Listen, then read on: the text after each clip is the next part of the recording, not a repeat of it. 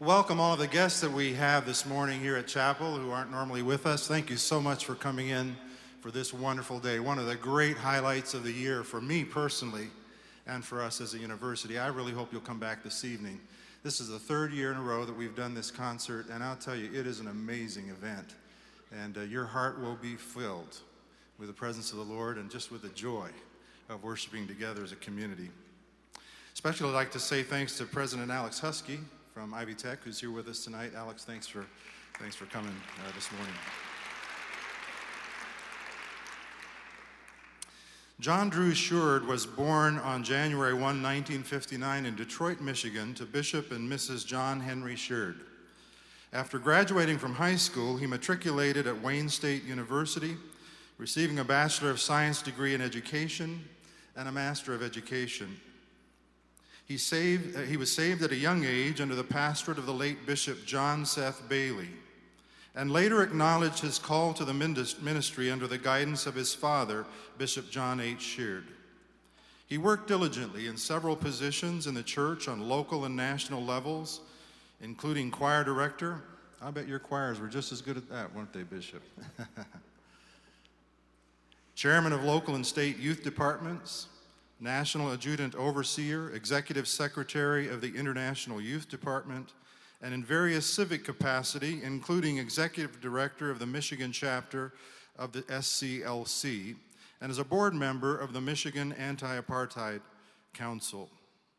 Bishop Sheard's visionary leadership provoked phenomenal growth and the implementation of innovative programs in both his local church and the international church, during his tenure as International Youth Department President for the Churches of God in Christ, the National Youth Department instituted many youth programs, including the formation of the Persuaders, Young Women of Excellence, Young Men of Valor, Young Excited Saved Club, the Yes Club.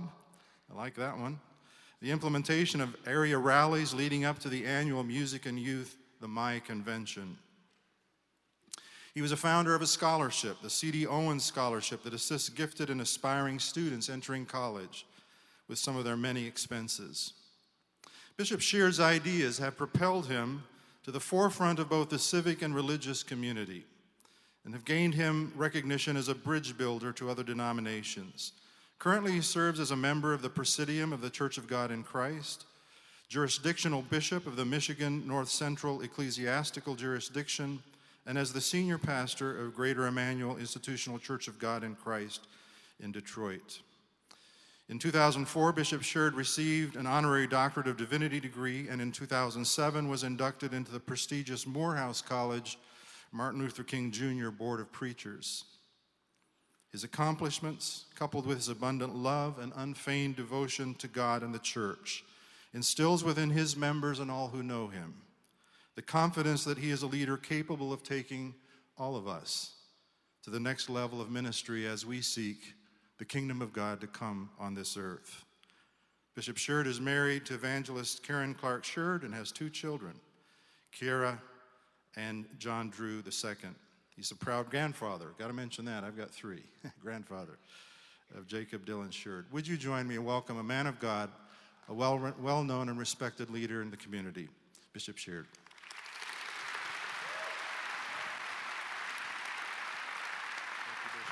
So glad you're here. God bless you. Thank you, Dr. Wright. God bless all of you. Thank you very much to the staff of this great institution. Please allow me to move very quickly to the Word of God, and I want to thank you, all of the pastors that are here, Pastor Johnson Bivens, for riding with me. I think Bishop Blade is on his way if he's not here. I appreciate him being here.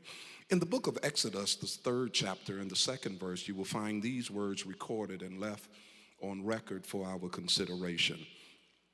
And the angel of the Lord appeared unto him in a flame of fire out of the midst of a bush. And he looked and beheld the bush burn with fire, and the bush was not consumed. I want to talk to you for the next few fleeting moments from the subject the bush won't go out. Will you tell somebody the bush Will you tell somebody the bush won't go out? today we live in a society that is constantly enticing us to do wrong night after night, day after day.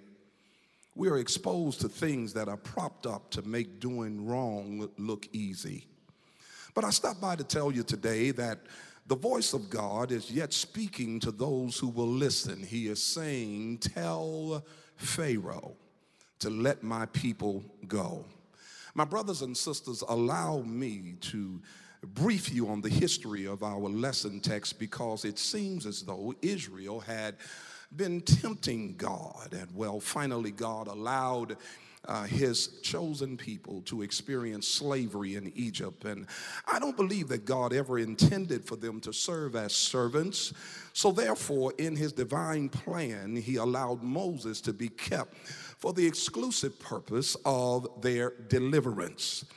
Believe it or not, sometimes God allows us to go into bondage, perhaps not slavery as we think, but bondage in respect to not having the liberties that we should because of our choices.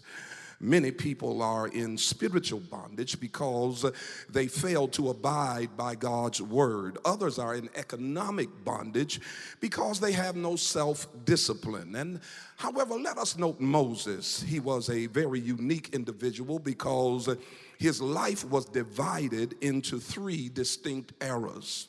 The first 40 years of his life was spent as Pharaoh's grandson. Due to the intimidation experienced by Pharaoh, he decided to do away with the male children of Israel because of their rapid growth. And you must understand that anytime a group of people start to make progress, those who are not secure are threatened by them. God spared Moses' life so he could lead his people out of bondage. The second era of Moses' life, or the four, second 40 years, was spent running because he tried to occupy his destiny before his season. Uh, my brothers and sisters, you need to know that you can't get what God has for you until He says it's your time. Timing is everything. And, and now we approach the third era of Moses' life when he is commissioned to do the very thing that he was born to do, and that is lead. Pay, a special, pay special attention to the state that we find Moses in when God approached him. He was busy tending to the sheep near Mount Horeb even though Moses had matriculated at the uh, first part of his life at the finest learning institutions in Egypt, uh, even though he, we understood that he had an anxiety at, in the second period to occupy his destiny, yet we find Moses doing a job that is far beneath his ability. The lesson we must learn from this is even though you may not get the job you feel you're qualified qualified for never resolve to be unemployed when employment is available. Moses took a job that perhaps required none of his learning and acquired skills, but he remained there until God gave him another assignment. If you remember in the gospel, according to Luke, uh, the shepherds were feeding their flocks when they received the good news of the Savior's birth. Peter, James, and John were fishing when they were called to be fishers of men. If we are busy, we are faced with a new challenge. Moses was faced with the un- most unusual incident. He saw a bush burning. He looked to see if there was fire on earth or from heaven, which caused it to burn, but he saw no rhyme or reason for this existence. It was strange because uh, even though the bush was on fire, it was not consumed. It was an extraordinary manifestation of divine presence and glory. Although there is discrepancy as to what he saw, there is this incontestable agreement of what he heard and who spoke. God was calling Moses to a higher job. Now we must note that Moses saw a flaming fire, for our God is as a consuming fire. When Israel's deliverance out of uh, Egypt was promised to Abraham, Abraham Abraham saw a burning lamp, signifying a light of joy which caused such deliverance. But now it shines brighter as a flame of fire. For God, in that deliverance, brought terror and destruction to his enemy, light heat to his people, and displayed his glory before everyone. This fire was not in a tall, stately cedar, but in perhaps a short, thorny bush, thus signifying that God chooses the weak and despised things of the world, and then he confounds uh, the wise. The bush burned, and yet it was not consumed. It serves uh, as an emblem of the church. Well, my brothers and sisters, the fire in the brick kiln is still not consumed. It is perplexed, but not in despair, cast down, but not destroyed. Moses' curiosity caused him to take a double look. He went to examine it and could not find a cause. If Moses had treated the bush as if it was some freakish experience, he would have missed his assignment. So, when strange things happen in our lives, we must be careful how we react to them. It is imperative that we seek God with all diligence. We, we must be careful to have a genuine concern about hearing his voice. For if we will draw nigh to God, he will certainly draw nigh to us.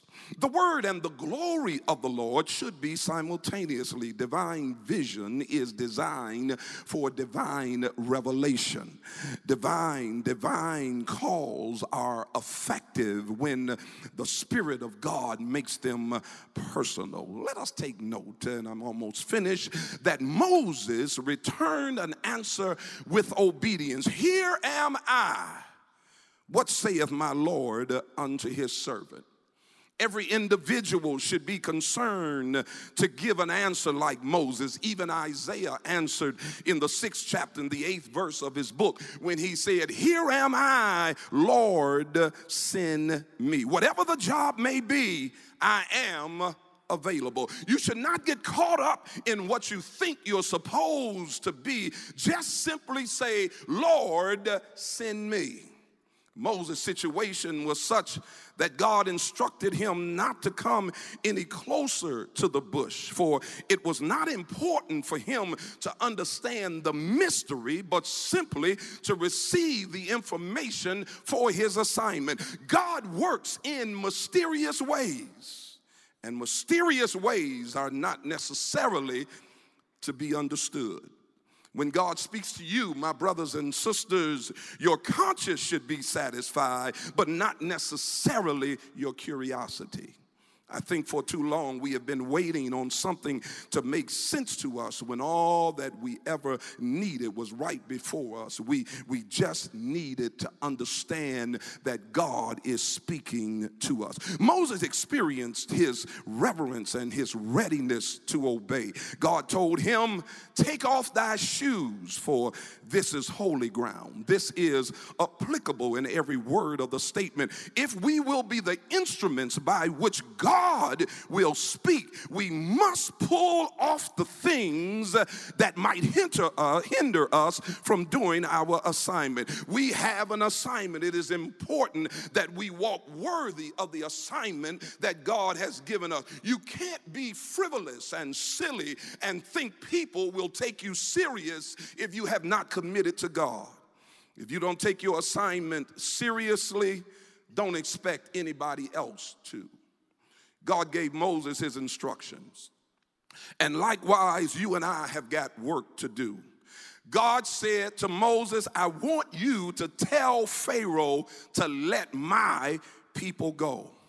Moses began to ponder his insufficiency for such a task. He began to feel and think of himself as unworthy. And in the Greek language, he used words which meant not equal to the task. But that's how God works. When man looks at his abilities and measures them by the yardstick of human capabilities, he will always come up short. But then God uses his own standards of measurement, which makes up for the shortages in our lives. He makes makes us adequate for the task that He has given us. God takes us through a process which prepares us for the assignments He may give. Whenever the Lord calls you to do a job, we must not consider our own personal affinities or natural attributes, but we must be willing and ready to say, Lord, here am I, send me.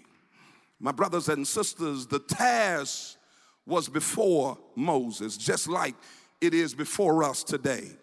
Humanity is still held hostage. We're faced with the plague of bondage. We're yet faced with modern day pharaohs. We're faced constantly with oppression, repression, and suppression. My brothers and sisters, we're faced by those who seek to turn back the hands of progress. Dr. Martin Luther King Jr. did his part in answering the burning bush, but what will you do? Not too long ago, we were faced with a Senate majority leader who praised Strom Thurmond's 1948 presidential campaign of segregationalism by saying that the country would be a lot better off if we, America, had went along with their misconstrued theory. Somebody needs to tell Pharaoh to let my people go. We're faced with issues that are constantly causing many of our young people to lose their lives in our city streets. Somebody needs to tell Pharaoh to let my people go. Many of our young people in our suburban areas are experimenting with drugs that are already dangerous and developing new drugs. Somebody needs to tell Pharaoh to let my people go. And yet, God is not pleased with the strongholds that Satan has on his people. Our brilliance has escalated to such a level until we so eloquently rename words that don't sound and make them don't sound so bad, ugly, and sordid. What do you mean, Bishop? I'm glad you asked. For instance, we no longer call sex before marriage fornication, but we say premarital sex. It sounds better. We no longer call sexual activity with someone other than your spouse adultery, but we calls it extramarital sex it sounds better. It doesn't sound as awful as adultery. We no longer call X rated movies dirty movies, but rather adult movies, implying that they're not for dirty minds, but adult minds. No longer do we call a life of homosexuality sodomite sin, but we call it an alternative lifestyle. Our lives have become so much more sophisticated, so we think. We go along to get along. It's the way of the world. We dance to the music, and the piper's price has been garnished from our moral wages. But somebody needs to tell Pharaoh to let my people go. My challenge to you, my brothers and sisters, is that we cannot become so complacent and bask in our past successes and lose our delegated authority, but we must continue to see and hear the burning bush. I thank God for those who are stepping up to the plate. I thank God for those who are saying, What can I do? Because there is much to be done. We act like uh, everything is okay, and it's not okay. Many of our young people are too impressed with a gangster mentality, pants hanging off their butts and skirts barely covering their butts, and attitudes that seem as though they could care less. We refer to each other as dogs, and every other word that comes uh, out of our mouths is profaned. They've elevated a, a, a gangster mentality, and some of our some of us stand by idly shaking our heads in despair. We're watching our young ladies be reduced to nothing more than a quick, cheap thrill. They are no longer viewed as young ladies, but referred to by the B word. It, in, in some cases, our young ladies don't carry themselves with respect. Our young men won't listen to those who have gone before them. Many of our young folk can't read, can't write, and can't add. Some of our young boys have become so intoxicated with bouncing a ball, but I want to know will you be able to stop a check from bouncing? Help me, God. Some have become so enthralled by hanging chains around their necks, but I want to know will you be able to hang a degree on your wall? We're sitting by watching Pharaoh serenade us to sleep by offering us pacifiers and not facing real issues. But, my brothers and sisters, there is still a voice speaking from the burning bush saying, Tell, old Pharaoh, to let my people go. My brothers and sisters, you sitting here today, do you know your assignment? Say what you will. But our assignment is more important than being president of the United States.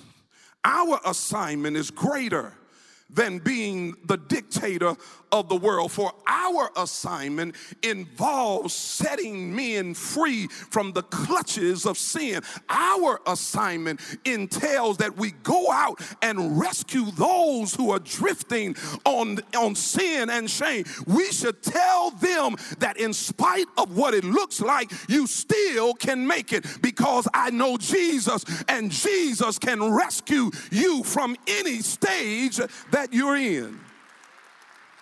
We need to tell them, don't give up.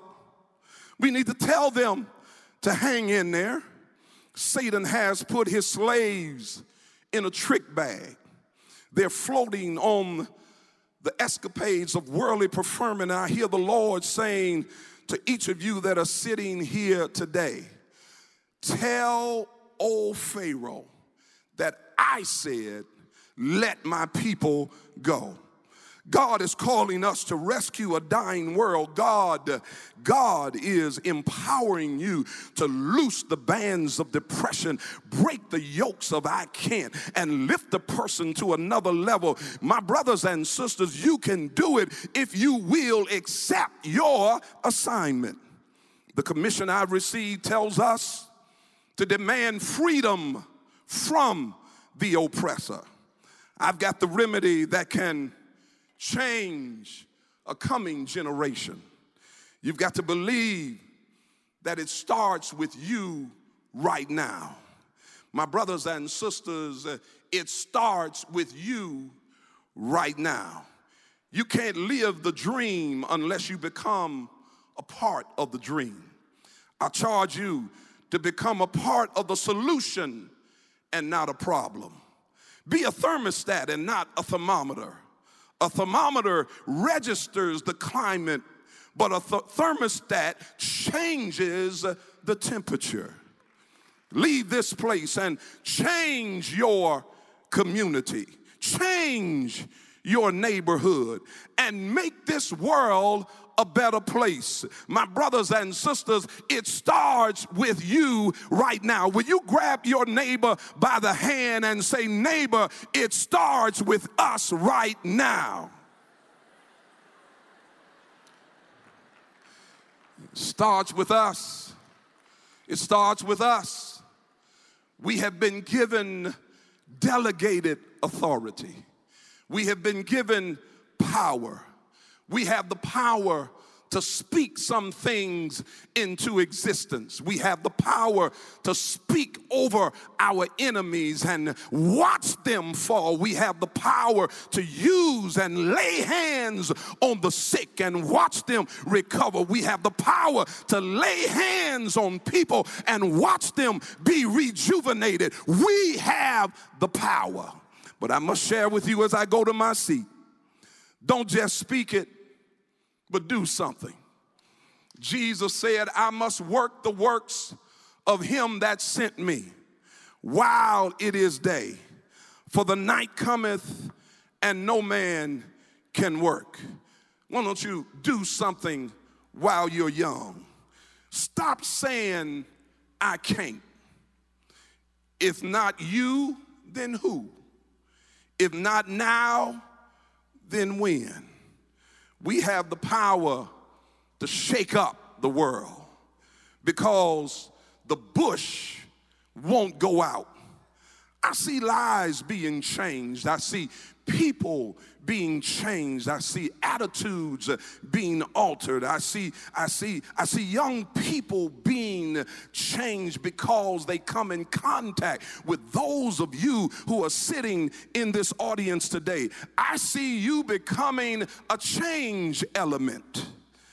I see you becoming the persons that will shake up the world. And I'm here to tell you today that you got to see it before you see it. You got to see yourself as being that person that God has commissioned. Because if you can't see it before you see it, you never will see it. You got to see this community being changed, see our world being changed. My brothers and sisters, you have to tell the world about the goodness of the Lord. And then you have to speak to the demons of our society and tell them what God told you to tell them. God said, I said, let my people go. Will you grab the hand of your neighbor and say, God has told us to tell Satan to let my people go. Now tell your neighbor, I see it happening. I see it happening. God bless you and may He strengthen you to do the task that is before us.